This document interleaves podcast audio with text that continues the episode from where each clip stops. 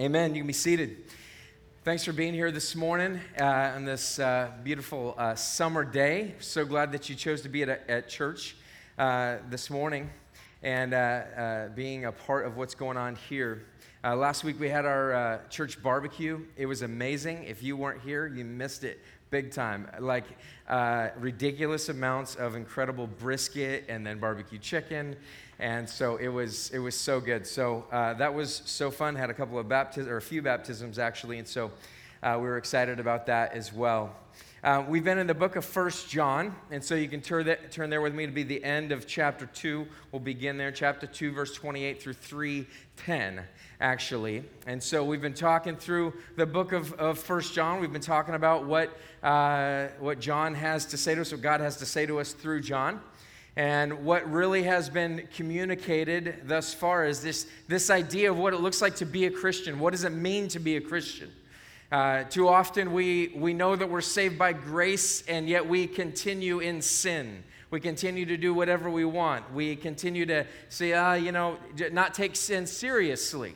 It's, it's, there's a rash of that in uh, American churches. We have this licentious uh, nature going on here with us. We, we, feel, we feel forgiven sometimes, and so we just continue in sin. Or we're stuck in bad habits. And so there's just this cycle of shame that's going on over and over again with just uh, we engage in sin and then we have shame and then we engage in sin and then we and then we have shame. And so we just we have such a hard time getting out of this process and we have such a difficult time really reconciling who we are with the scriptures. And so John has been helping us do that. He's been helping us see what it looks like what it means to actually be a Christian. Now uh, last week uh, the sermon was was tough it was, it was difficult. It was talking about like either you're antichrist or you're with Jesus. Either you got faith in Jesus or you're antichrist.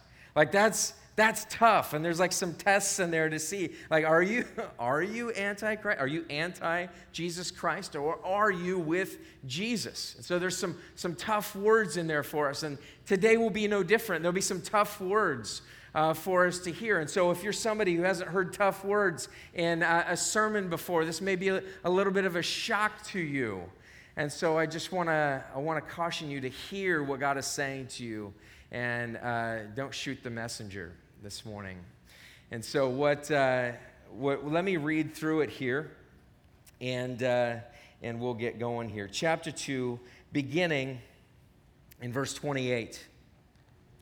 It says this And now, little children, abide in him, so that when he appears, we may have confidence and not shrink from him in shame at his coming.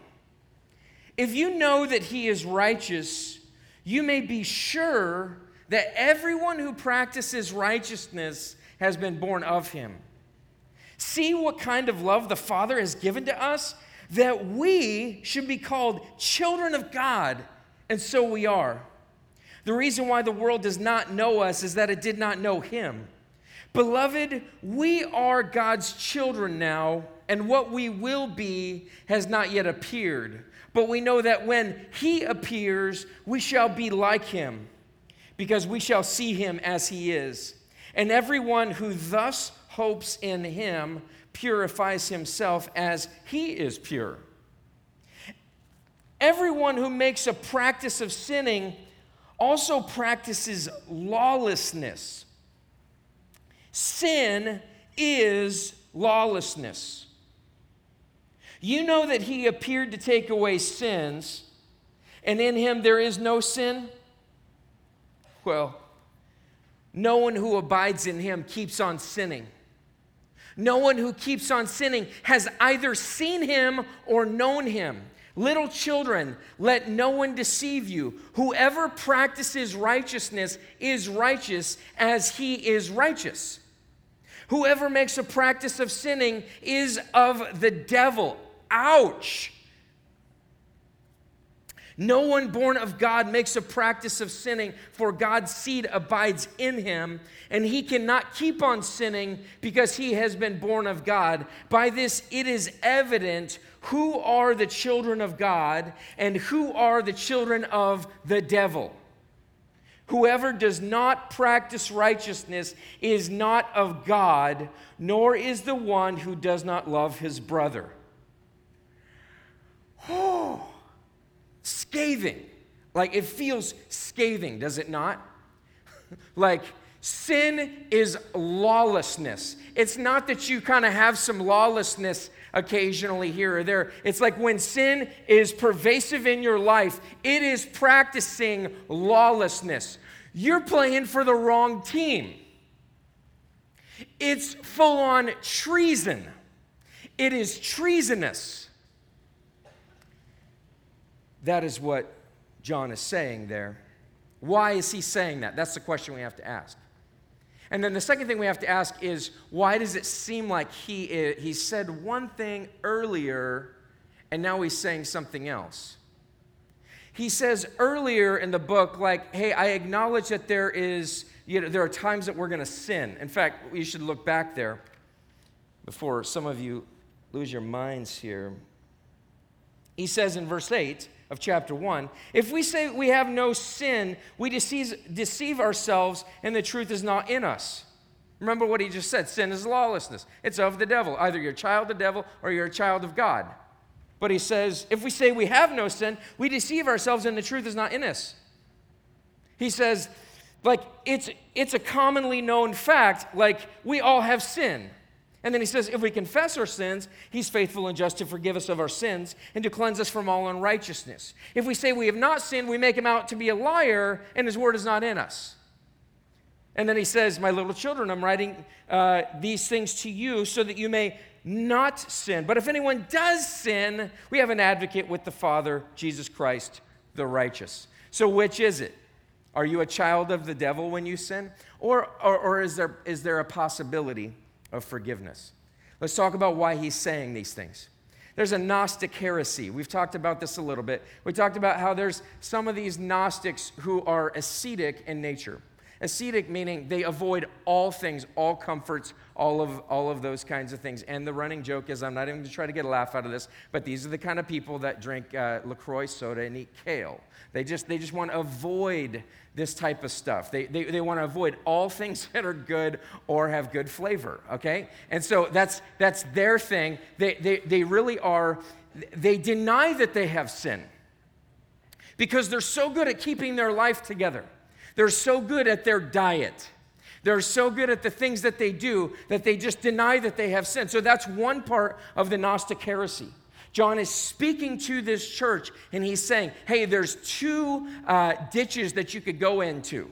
One of them is this ascetic one, and then the other one is this licentious one, which is, it was to deny that Jesus had a real body. It was a heresy regarding Jesus. It was denying that he was a real person. And so what they said was that whatever you do in the body doesn't really matter. And so they would just do whatever they wanted in the body.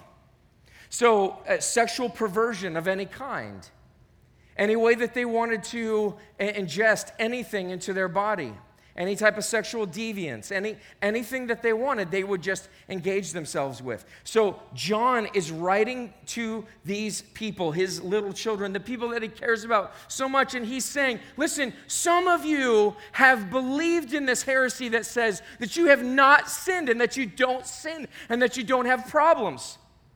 And here's the thing with people like that is that there are people in this world who are just really good at keeping the rules. They're really good at looking like they have things together. But the truth is is that that's not spiritually coming from God. That's that is just physically coming from God as creator. God may or may not be their father. They may not be a child of God. They're just really good at keeping the rules and being straight laced. And sometimes they get into the church and they've never really put faith in Jesus Christ because they've never really acknowledged the fact that they have sin. John's writing to them.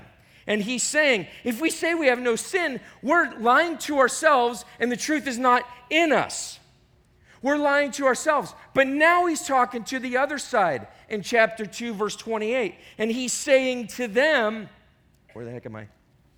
There. He, and he, he's saying to them, I want you to see that this is incongruent, this lifestyle. So, what is this incongruence, and how can we how can we bring that into our lives? Like I said, I think this is pervasive. I think, I think that many of us are convinced of the grace of God without understanding the requirements of that grace. Now, we don't get the grace of God because we fulfill requirements. We fulfill requirements because we get the grace of God. Let me just say that at the outset, okay? We do not earn the grace of God. God is the one who grants grace independent of even our decision or our, our will. He makes us willing to want Him so that it depends on grace, so that it, it cannot depend on you and I, just like receiving Him. Now, how do you receive Him? You get, put faith in Jesus Christ. Now, how did that happen? God made you willing to do that. Okay, so it's all by grace. It's all by grace. So here's the problem is that we can think, like, I better do what's right or I'm going to lose my salvation. That's not true. Uh, we sang a song earlier that was talking about He will hold me fast. He is the one that's going to hold me fast. So we need to hear that. Now, the, where we get this about this Gnostic heresy is that it's, it, it's historical and so forth, but he mentions this in verse 26 of chapter 2. I write these things to you about those who are trying to deceive you. That's how we know. That's how we know he's saying there are people who are trying to distort the truth. And today there are people who are trying to distort the truth. God is love, and so whatever you do that seems loving to you, then you should go ahead and do that. You should go ahead and support that. You should go ahead and be a part of that. And so, what is, what is that saying? It's a Gnostic heresy. It's a heresy saying God doesn't really care what you do with your life. It doesn't really matter how your, how your life is lived. It doesn't matter who you love. It doesn't matter where you go. It doesn't matter what you do. Do what seems loving to you. Well, guess what? That's putting yourself in the place of God. That is the original sin in the garden, saying, you know what? God doesn't know best. I know best. I'm going to do whatever I think should happen. That's how it perpetuates, that's how it continually happens. So he says in verse 28 And now, little children, abide in him so that when he appears, we may have confidence and not shrink from him in shame at his coming. Okay, stop right there for a second. Now, what is he talking about? He's saying, I want you to live your life as though you're continually living for God. I want you to continue living for God. I want you to be thinking about your life and saying, okay, how did Jesus live his life? And so, how should I live my life? Because of this, I want you to have confidence and not shrink from, sh- from him in shame at his coming. Now, why would that take place? What are we talking about? Well, what we believe as people who believe the Bible is this is that Jesus came. We call this Christmas uh, sometimes, but the, it's called the incarnation. Jesus came and he came and he took on bodily form and he humbled himself into the form of a servant, meaning he, he became like us with many of our limitations and things of that nature. So he becomes like us, he, uh, he walks with us, he talks with us, and all of these things. So that was his first appearing. And what does he come to do? He comes to pay for sin. He comes to pay for sin. He gives his life for sin. Like his entire life, his life's work was to go to that cross. It was to go to that cross. That's what he intended to do. That's what he did do. He goes to the cross, and what does he do? He dies on that cross. But more than just dying on the cross, he's resurrected from the dead, clearly showing that he is God. And what Jesus says is that he has paid the penalty for sin. That's his first appearing. But as believers in Jesus Christ, when we believe the scriptures, we also believe that Jesus is returning again. He's coming again. It will be his second appearing, if you will. It will be the next time that he appears. And what is he coming to do at that point? He is coming to finally and completely put an end to sin. In the book of Revelation, there's some crazy pictures. Like you want to get weirded out, read the book of Revelation. Like it's craziness. But it talks about Jesus coming on a white horse. He's got like a tattoo down his thigh That's like amazing. I don't even know what that would be. What would Jesus get tattooed on his thigh? Like, I have no idea. He's got a robe that's dipped in blood, and this is all like pictorial and and uh, you know it's, it's, a picture of something that's taking place. He's got a sword coming out of his mouth, and he, and he is coming, and it sounds dangerous. It's not just like oh sweet little baby Jesus. It is. It is God in the flesh, and He is coming to rule and reign in finality. And He is putting an end to sin. And guess what? It's going to happen in the twinkling of an eye. It's going to happen like lightning. It's one second, it is not happening. One second, it is happening. He is coming to judge, and every single one of us will experience judgment. Every single one of us will experience judgment. Even believers will be judged on what they've done. I can show you scripture, I can't go into it right now. We will be judged. So here he is. He's the righteous judge. He's coming. He's appearing again. He's coming and he's coming to eradicate sin. And you and I are going to be standing there and we're going to have one of two thoughts. It's either I'm standing here and I got confidence as Christ is returning, or I am standing in shame. I will either be confident that I have walked after Jesus and I have abided in him and I have relationship with God in and through Jesus Christ by the power of the Holy Spirit or I will stand in shame because I did what I wanted to do. I acted the way that I wanted to. I lived the way that I wanted to. I loved whoever I wanted to. I paid no attention to the life of Jesus Christ and the way that he lived. I paid no attention to what God wants in my life. I did whatever I wanted. I was God in my life. And guess what? If you want to be your own God, Jesus is not your king.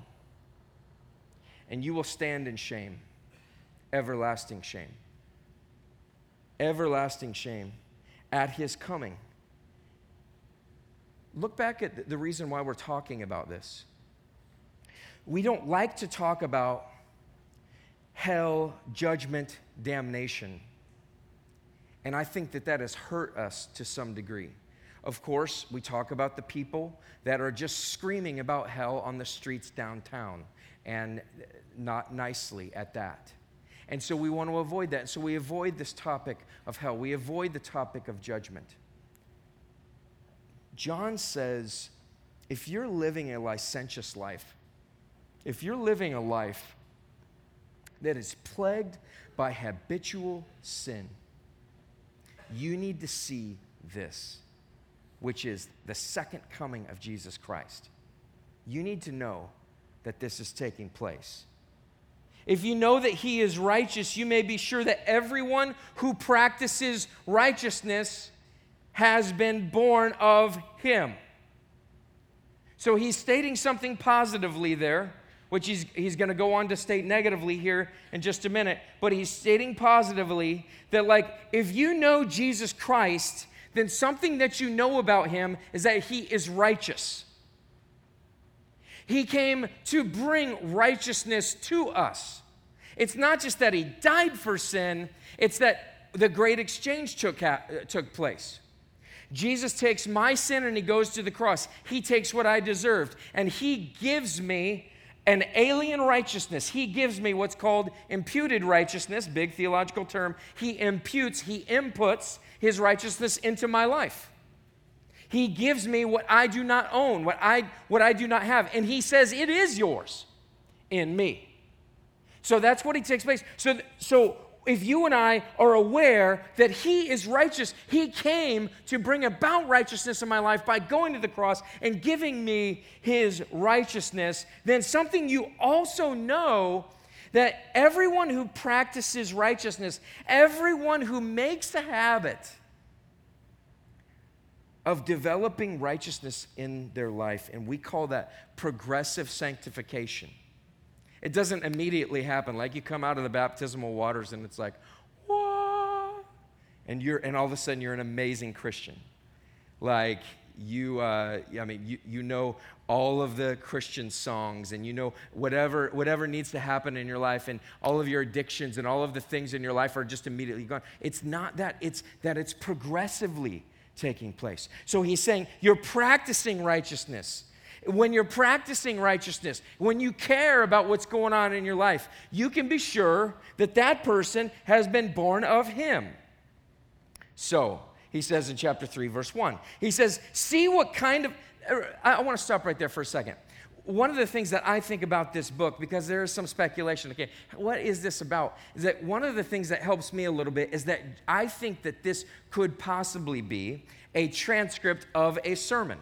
So maybe not intended just to just to be written down, but maybe it was originally given in verbal form and then it was written down. One commentator said that that may be totally wrong. I have no idea. But if you think about it that way, it helps you understand why does John just like immediately just like break off into something. What he just said is he is he established a point. And he said everyone who practices righteousness has been born of him. Birth new birth. There's a new birth that's taken place in their life. They have been birthed of God. God has given birth to them through the power of the Holy Spirit. I don't know if you remember John chapter 3. This religious guy comes up and says, Hey, how do I, you know, kind of do your thing? And Jesus says, You can't really do it. The Holy Spirit has to come and He has to move in your life. And when He moves in your life, what happens is this new birth. And Nicodemus is like, Man, do I need to crawl back in my mom's, you know, whatever? Like, that, that just sounds weird. Jesus, and Jesus is like, No, it's the Holy Spirit. It got awkward at that point. But what's, what's happening here is that we've been born of Him. Chapter 3, verse 1 he like goes off on something, kind of like I just did. Less weird though with him, right? He says, born of God. And like immediately, he comes to this point where he's like, Don't you see? Don't you understand? Don't you hear this? He says, See what kind of love the Father has given to us? Don't you see it? Man, Look at it. Some translations say, Behold. Look at this thing. Exclamation point. Man, look at what God has done for you. It is not that He says, All right, I'll let you come with me. I went to the cross for you you just kind of stay back there. Like, like let's, let's, let's do this thing. No, it's like, hey, come into my family. There's this idea of adoption. It's a theological point, actually. He adopts us into his family. He brings, brings us into his family so much that he gives us a spiritual inheritance. It's so amazing. And he says, see what kind of love the Father has given to us that we should be called children of God. Guys, Look at how amazing this is. Look at how awesome it is. When you're a child of God, when you see that, when you know that, when you experience it, doesn't your life want to change? Don't, it's, it, it's almost like it wants to change for you when you know that. But that's why he's telling us because there's a lot of us that don't know that, don't see it, don't experience it, don't, don't really want it. I want a little bit of Jesus on Sunday, and then I'm going to go do whatever I want the rest of the week. I'm not going to engage in com- community because if, if the people in my community knew what I did, or what I do, or what my life looks like, or the fact that I don't really walk with Jesus, I just kind of give, uh, you know, pittance to who Jesus is, and I and so I attend a service occasionally.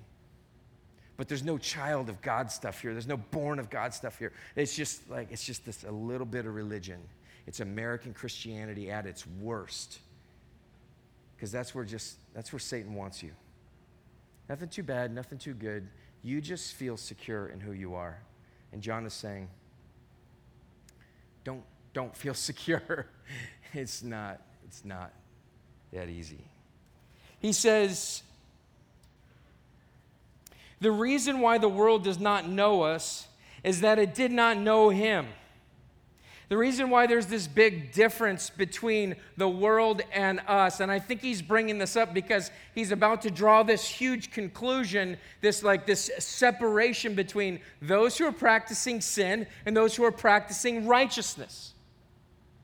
And he's going to draw this big difference. And he says, the reason why there's this difference, the reason why there's this disconnect, the reason why you might look weird sometimes, the reason why sometimes you may be persecuted, although persecution in America is pretty tame. Don't fool yourself into thinking that it's awful. Is that the world doesn't know us, is that it doesn't know him. There's the lie, there's the heresy that says, oh, you know, we're all children of God. That's a lie, that's not true. It's actually not true. We are all from God as creator, but we are not his children unless we are his children through Jesus Christ by faith. We become his child in that sense only. That is what separates us. That is what is so exclusive about who God is. Verse 2 of chapter 3 Beloved, we are God's children now, and what we will be has not yet appeared. But we know that when he appears, we shall be like him because we shall see him as he is. Crazy concept here. He's saying, because we're children, and even though we're still in this world, what we're going to be hasn't fully taken place. What, what we're going to be, in light of who Jesus is, it has not fully taken place yet. It's progressively taking place, but it hasn't fully taken place. When is it going to take place? We know that when He appears, we're going to be instantaneously like Him. Why? Because we're going to see Him as He is. Do you see what He's setting up here? There's a difference between the world. You're a child of God you're to be growing in, in righteousness. You're to be practicing righteousness. You're to be doing this. And the ultimate end game is this is that Jesus is going to reappear. And those that know him are, are, are going to instantaneously become like him. We're going to see him. And we're going to see him as he is. And so then I'm going to become like him. And he's, he's saying, that we must keep this in mind that this is the this is the direction this is the angle this is what a child of god desires this is what he or she wants in their life.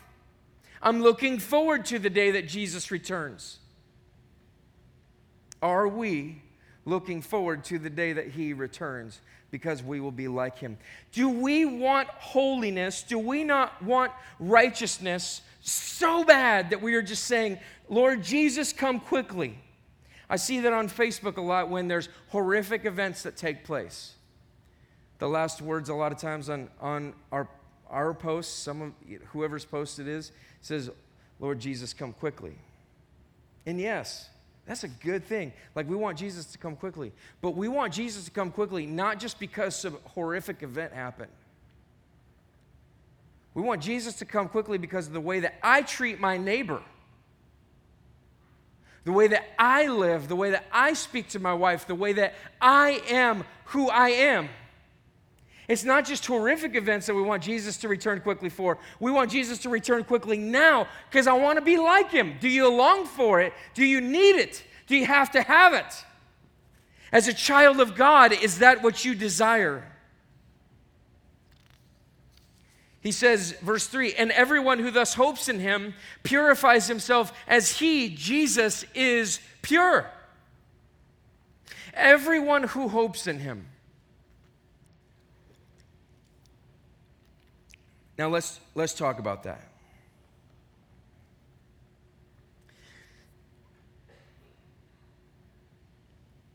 If we're hoping in him, is there a, a purity? That I long for in accordance with who Jesus is? Am I longing for the, my, the purity in my life? Am I, or am I constantly just kind of, you know, Jesus went to the cross for that sin? Yes, that's true, and we should continue to do that. John is saying there's a bigger issue when we're never, never working towards purity. The person who knows God, the person who is a child of God, is, is concerned about practicing righteousness, is concerned about purification. Look at Second Corinthians. You don't need to turn there. Uh, chapter 7, verse 1. Since we have these promises, beloved, let us cleanse ourselves from every defilement of body and spirit, bringing holiness to completion in the fear of God. Are we people who are desiring purity, desiring cleansing, desiring holiness? It doesn't mean that you've arrived. It means that you want it. It means that you desire it. It means that you think about it. Look at James chapter 4, verse 8. Draw near to God, and he will draw near to you. Cleanse your hands, you sinners, and purify your hearts, you double minded. The words are saying this that there must be an understanding that I am somebody who's a sinner. I hear the most irritating things sometimes from people. You know, we're not sinners, we're saved by grace. But if you don't understand that you're a sinner, you're just committing the Gnostic heresy. Anyone who says that he's without sin, you're acting like you don't have sin. And this is saying the understanding that I am a sinner saved by grace. I'm a child of God. I'm going after Jesus. And what is showing that is the fact that I long to be pure in my life. I long for purity. I see the fact that I'm double minded. Over and over again, we can see this. We can see this in our lives that we lack purity. Now, let's get into the difficult part, if that wasn't already. Let me point something out to you that I think is going to be helpful in this passage. Uh, this is going to be a little bit educational for just a second. Stick with me. Don't wander off. I'll just talk louder. I'll get you back eventually. Um, blow my voice out here. Look at verse verses 4 through 7. Everyone who makes a practice of sinning also practices lawlessness. Sin is lawlessness. You know that he appeared in order to take away sins, verse 5, and in him there is no sin. Uh, verse 6 No one who abides in him keeps on sinning. No one who keeps on sinning has either seen him or known him. Little children, let no one deceive you. Whoever practices righteousness is righteous as he is righteous, as he is righteous.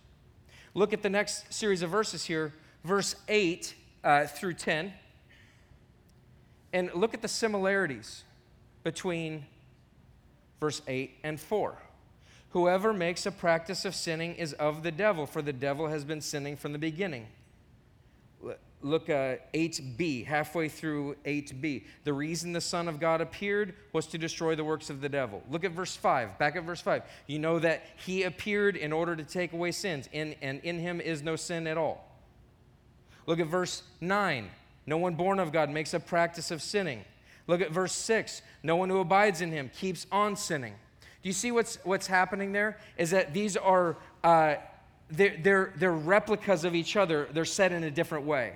I think it looks very confusing. And I, I, I, had to read it a thousand times. and Then finally, a commentator pointed this out. I was like, duh. Like, he's saying the same thing uh, two different times. And what he's showing us is, I want you to focus on this aspect. I want you to focus on this. So look at verse 4. Everyone who makes a practice of sinning also practices lawlessness. Sin is lawlessness. What we need to see, first of all, is the holiness of God, His incredible greatness, His, His incredible righteousness. We need to see that in all of its fullness. And then we need to be reminded of something that it's not just that these are individual breakings of the law, God's law, but this is a pervasive pattern of lawlessness. It's a pervasive pattern of lawlessness. Look at verse 8, saying the same thing. Whoever makes a practice of sinning is of the devil, for the devil has been sinning from the beginning. Why is he saying that?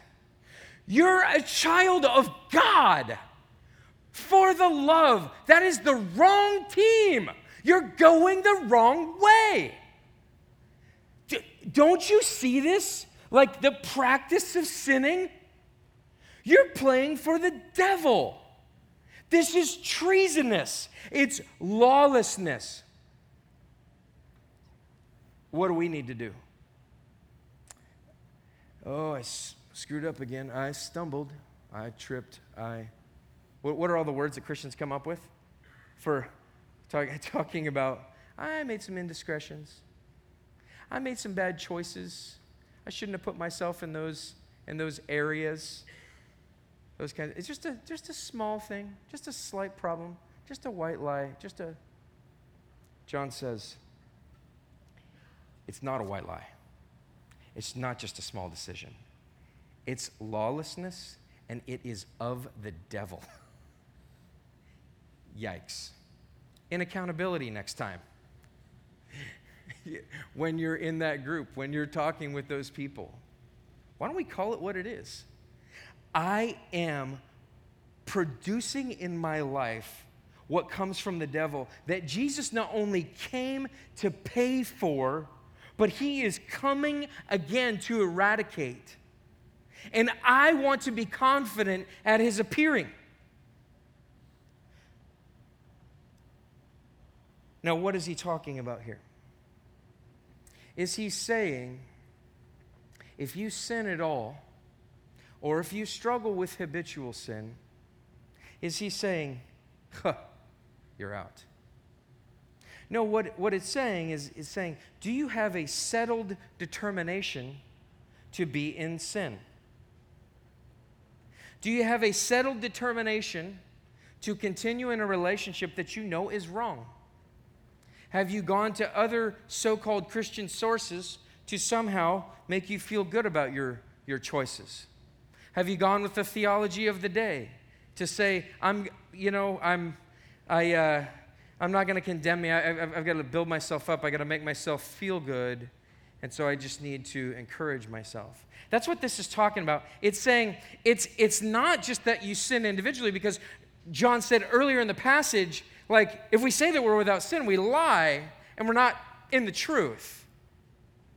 So there's, an, there's the admission that we as Christians struggle with sin. What John is saying is that, and there is this fine line here, which is it's not that it's, a, it's, it's sin without the struggle. It's a settled determination in your sin and my sin. It's a settled determination that says, I know that, I, that, that, that this is wrong, but I'm going to continue to do it.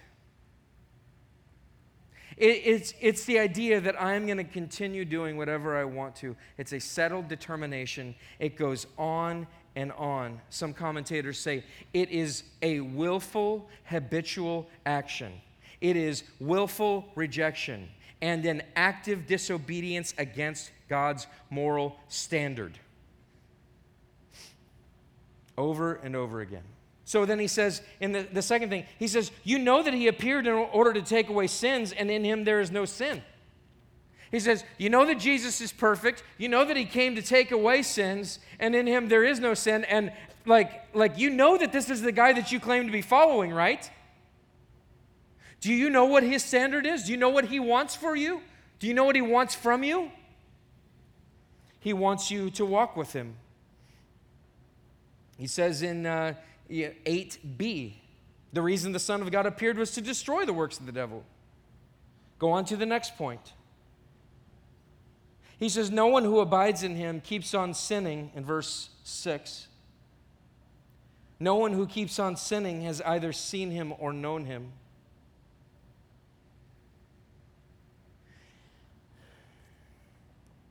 this abiding, when we're abiding in Jesus and we're looking at our life and we're looking for purification, we're going to Jesus on a regular basis and we're laying our lives before the scriptures. And we're, and we're looking at the scripture and we're saying, like, okay, here's my life, and here's the scriptures, and I, I'm going to pour my life into those scriptures. I'm going to pour my life into those scriptures and I'm going to see how does my life work with the life of Jesus? How does my life compare to what God wants for me? How does God, what, is, what does that look like? It's like a sieve. It's, it's like I pour my life in And it's like the scriptures like begin to pull out from their impurities. It begins to show me like, hey, there is some jacked up stuff in your life. Like the idea that we become Christians and so and I'm just fine. I'm just I'm, I'm, I'm, I'm just waiting for heaven or something is so wrong because what this is saying is that the people who know God, who are children of God, are in a constant purification process. It's not that they're saving themselves through purification, asking God, hey, purify me by the power of your Holy Spirit. Make me pure, cleanse me. It's not that I'm being saved through that, it's that that proves that God saved me. It proves that God did work in me. You want assurance of your salvation? You want assurance that you have a relationship with God? Do you doubt it? Perhaps you haven't been walking with Jesus. Perhaps you haven't been abiding. Because I know of no other way than to look at your life and say, I don't know how you have any type of confidence in Christ. You may have prayed a prayer, you may have done lots of things, but I see no evidence because of the way that you live. Or we can look at your life and can say, dude, I see a consistent pattern of you practicing righteousness. And it's not so that God will accept you, it's because God has accepted you. It's a consistent pattern in our life. That's, and that's what he's saying in the last piece there. In verse 7 Little children, let no one deceive you. Whoever practices righteousness is righteous as he is righteous. The person who is, and, and, and righteousness, I think it says practices for a reason. It's not saying the person who is immediately righteous, no, that's the person that's righteous. No, it says the person who's practicing. They're trying, they're working, they're, they're working towards becoming more like Jesus Christ. And that is the person who has actually received the imputed, the alien righteousness of God through Jesus Christ by the power of the Holy Spirit. That is the person who should have confidence. That is the person who should be able to feel in their life like, I am a child of God. And so, the last piece of this, he says, By this is, it is evident who are the children of God, verse 10, and who are the children of the devil.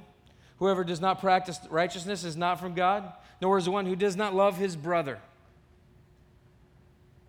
So, practicing righteousness, and then one commentator says this love is righteousness in relation to others.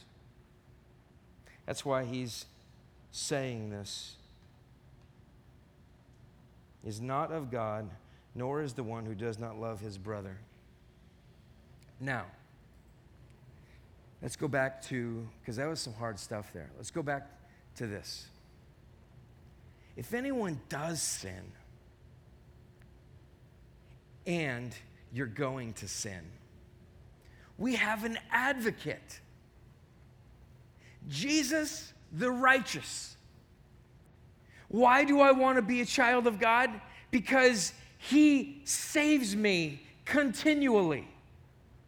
Not that He ever lets me go, but He's not just saving me from, okay, I gave you a clean, a clean slate here, and now you got to go on and keep your crap together, right?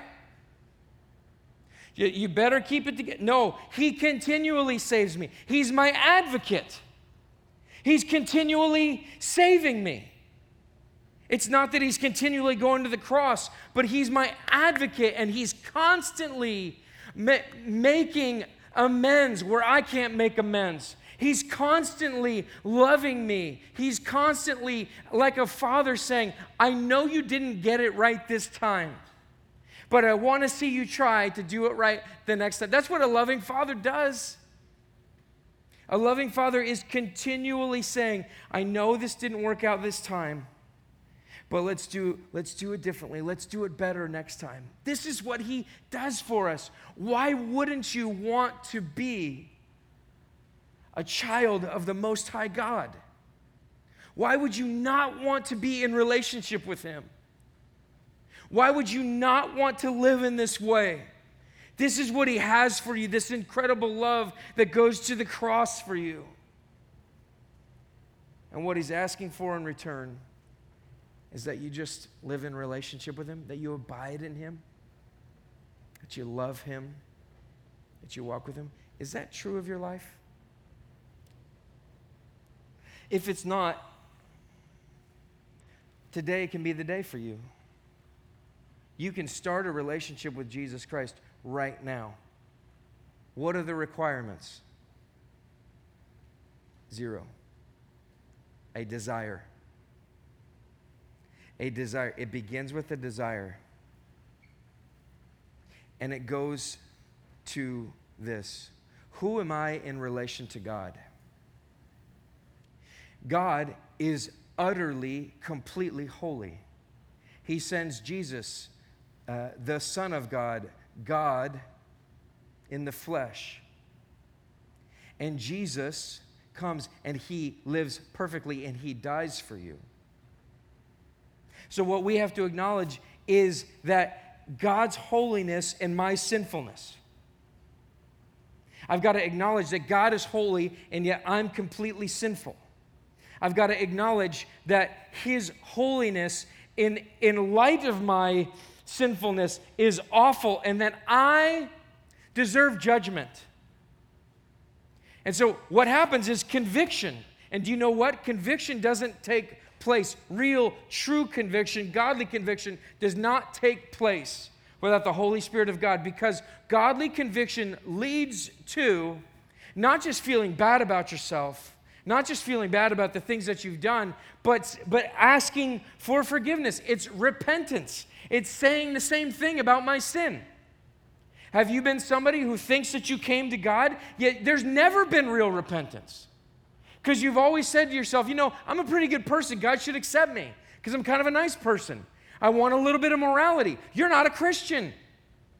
You're not somebody who knows Jesus. You're not really walking with Him. It's repentance. It's acknowledging God's holiness and my sinfulness. It's repentance, saying, God, I agree with you about my sin. And then it is placing faith, and I believe that you are the one who can save me, and who will save me, and who has saved me. If we confess our sins, He is faithful and just to forgive us of our sins and to cleanse us from all unrighteousness. Have you confessed your sins? Have you confessed your sins, or do you stand in your own righteousness?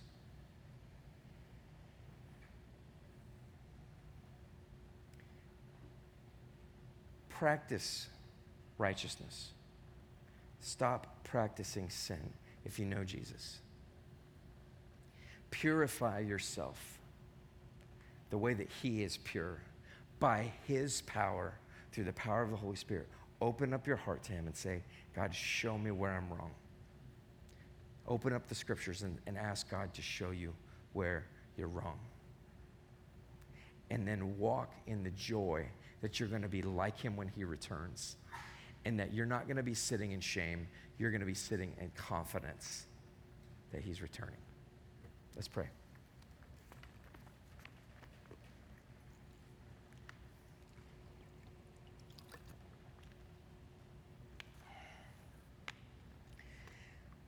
Lord Jesus, I think that these are hard things to hear. They're hard things for me to hear. They're hard things to teach, but they're in your word. And so, Lord, I pray that if there's anyone in here that's rejecting this outright, I pray that by the power of your Holy Spirit that you would convict, not to make them feel bad but Lord, that they would see the truth of this, that they would see the truth of what you're saying here. Lord, there's hard hearts in here towards you. Some of us have hard hearts because of perpetual habitual sin that we've been it's been settled in our life we haven't been working towards purity we just want a little bit of religion and just move on god would you break our hearts for the sins that we commit knowing that we're playing for the wrong team this is of the devil. This is not a part of you. And we, ha- we do not have hope in you if this is the way that we're going to live our lives. God, would you convict? Lord, would you work in us as people and, Lord, as a community collectively? We're not just individuals, we are a community, this church, this group of people. Now, Lord, that you would, you would call us to yourself, to purity, to righteousness, to holiness. That, God, that we would be people that are so committed to that, that our, our, our sinful lives are shown for what they are. As our, as our friends show us, hey, I'm seeing that, that, that you love your work more than you love Jesus because you never have time for him. I'm seeing that you love sex more than Jesus. I'm seeing that you love this. God, would you bring that to bear on our lives? Because it is out of that, Lord God, that you are going to bring about amazing change in this church. God, I believe that it's possible. I believe that you can. I believe that you've already been doing it. God, would you, would you bring more of it? Would you, would you convict each of us to pray that prayer? Not because it's magical, but because to say, we want this to be the longing of our heart. Would you move on our hearts? Bring purity to me. God, would you work in my life right here and right now? It's in your name that we pray. Amen.